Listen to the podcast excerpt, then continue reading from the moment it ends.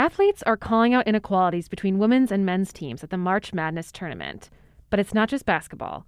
Players and coaches of many sports have been asking the NCAA for years to address disparities in how men's and women's leagues are treated.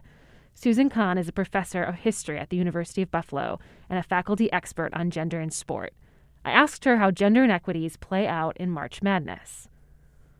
So we've seen social media videos in the past couple of weeks about the discrepancies at the NCAA uh, women's and men's basketball tournaments.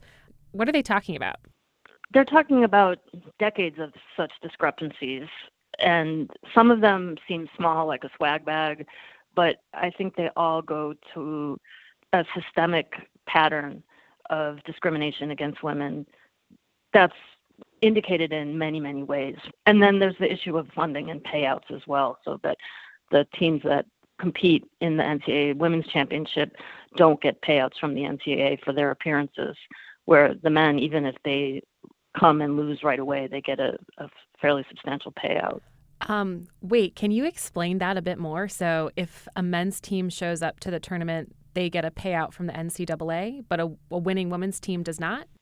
Right. So you could win the entire championship and there would be no individual payout to, let's say, Baylor wins it. Baylor isn't going to receive money from the NCAA. Like, how much would a payout be for a men's team for like just showing up? Um, what would that prize money look like? The NCAA hasn't opened its books publicly. It's in the hundreds of thousands. I don't know if it's in the millions.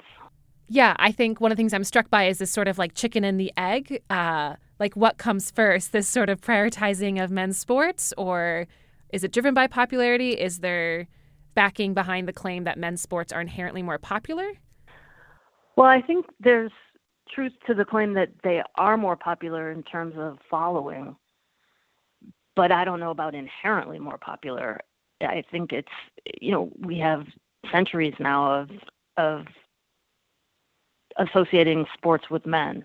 And so when people think of March Madness, when a lot of people think of March Madness, not me, but they think of men's basketball. A lot of coaches and players have been writing really powerful statements on social media and really calling for change. And then earlier this week, Mark Emmert of the NCAA called like called for an internal review of the league. Have you seen anything like this before? Will this go anywhere, do you think? I think it will go somewhere. I don't know how far it will go. I don't know if the larger deep seated pattern of unequal resources and unequal respect will change, but I do think this is the most successful pressure that women have put on the NCAA and that they look bad.